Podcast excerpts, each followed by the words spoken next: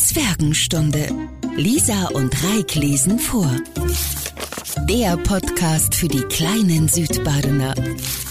Rapunzel. Es war einmal ein Mann und eine Frau und die wünschten sich schon lange vergeblich ein Kind. Endlich machte sich die Frau Hoffnung, der liebe Gott werde ihren Wunsch erfüllen. Die Leute hatten in ihrem Hinterhaus ein kleines Fenster und daraus konnte man in einen prächtigen Garten sehen, der voll der schönsten Blumen und Kräuter stand. Er war aber von einer hohen Mauer umgeben und niemand wagte hineinzugehen, weil er einer Zauberin gehörte, die große, große Macht hatte und von aller Welt gefürchtet war. Eines Tages stand die Frau an diesem Fenster und sah in den Garten hinab. Und da erblickte sie ein Beet, das mit den schönsten Rapunzeln bepflanzt war.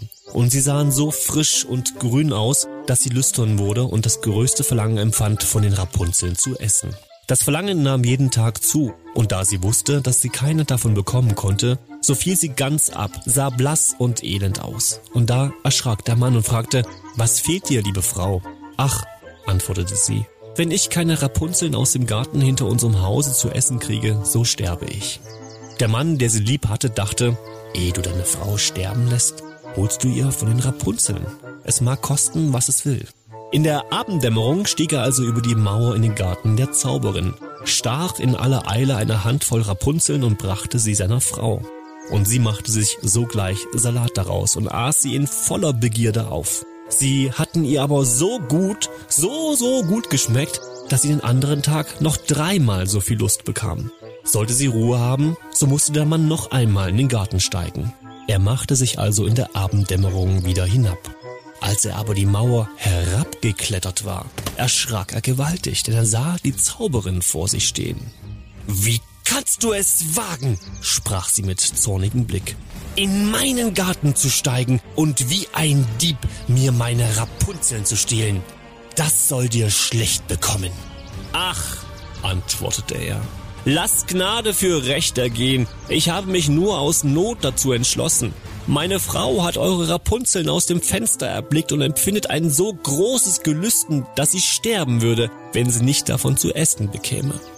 Und da ließ die Zauberin in ihrem Zorne nach und sprach zu ihm, Verhält es sich so, wie du sagst, so will ich dir gestatten, Rapunzel mitzunehmen, so viel du willst. Allein ich mache eine Bedingung. Du musst mir das Kind geben, das eine Frau zur Welt bringen wird. Es soll ihm gut gehen und ich will für es sorgen, wie eine Mutter. Der Mann sagte in seiner Angst alles zu. Und als die Frau wenige Wochen später ein Kind gebar, da erschien sogleich die Zauberin, gab dem Kinde den Namen Rapunzel und nahm es mit sich fort. Rapunzel war das schönste Kind unter der Sonne. Als es zwölf Jahre alt war, schloss es die Zauberin in einen Turm, der in einem Walde lag und weder Treppe noch Türe hatte.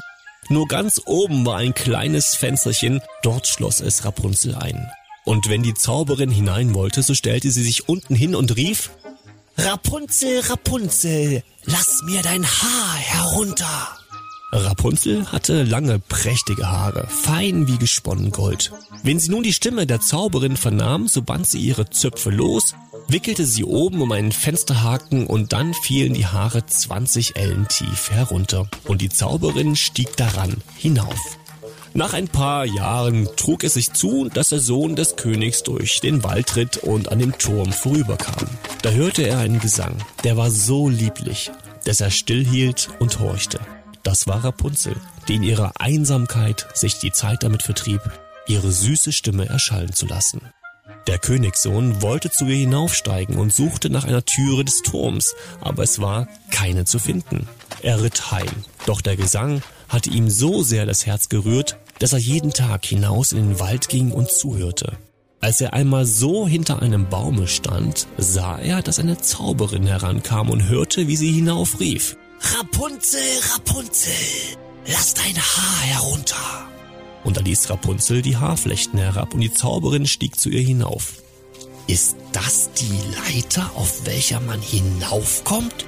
So will ich auch einmal mein Glück versuchen, dachte der Prinz. Und den folgenden Tag, als es anfing dunkel zu werden, ging er zum Turme und rief, Rapunzel, Rapunzel, lass dein Haar herunter.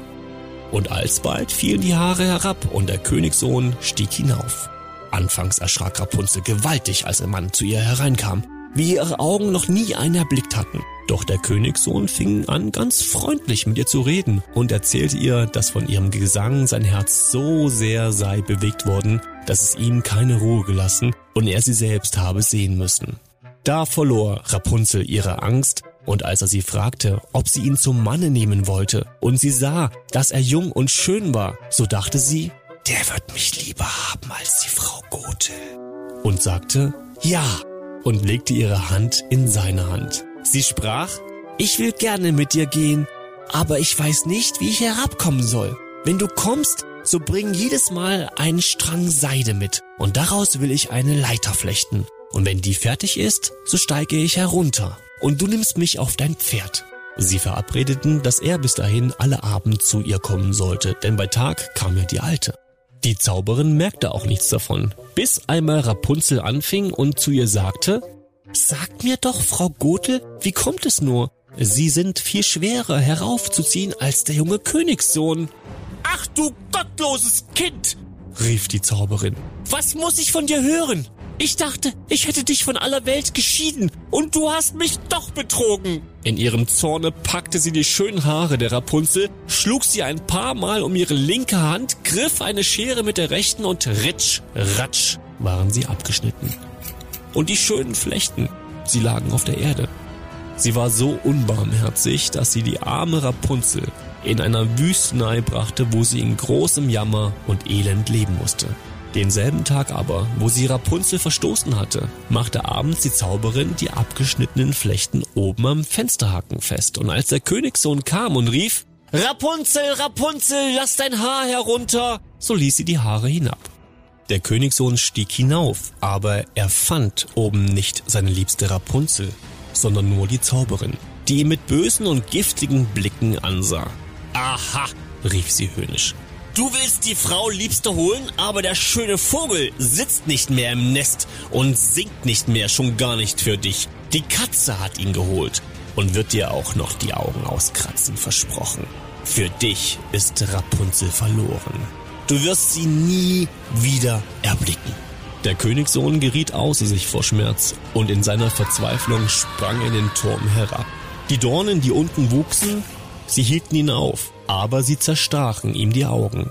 Da irrte er blind im Walde umher, aß nichts als Wurzeln und Beeren und tat nichts als jammern und weinen über den Verlust seiner liebsten Frau.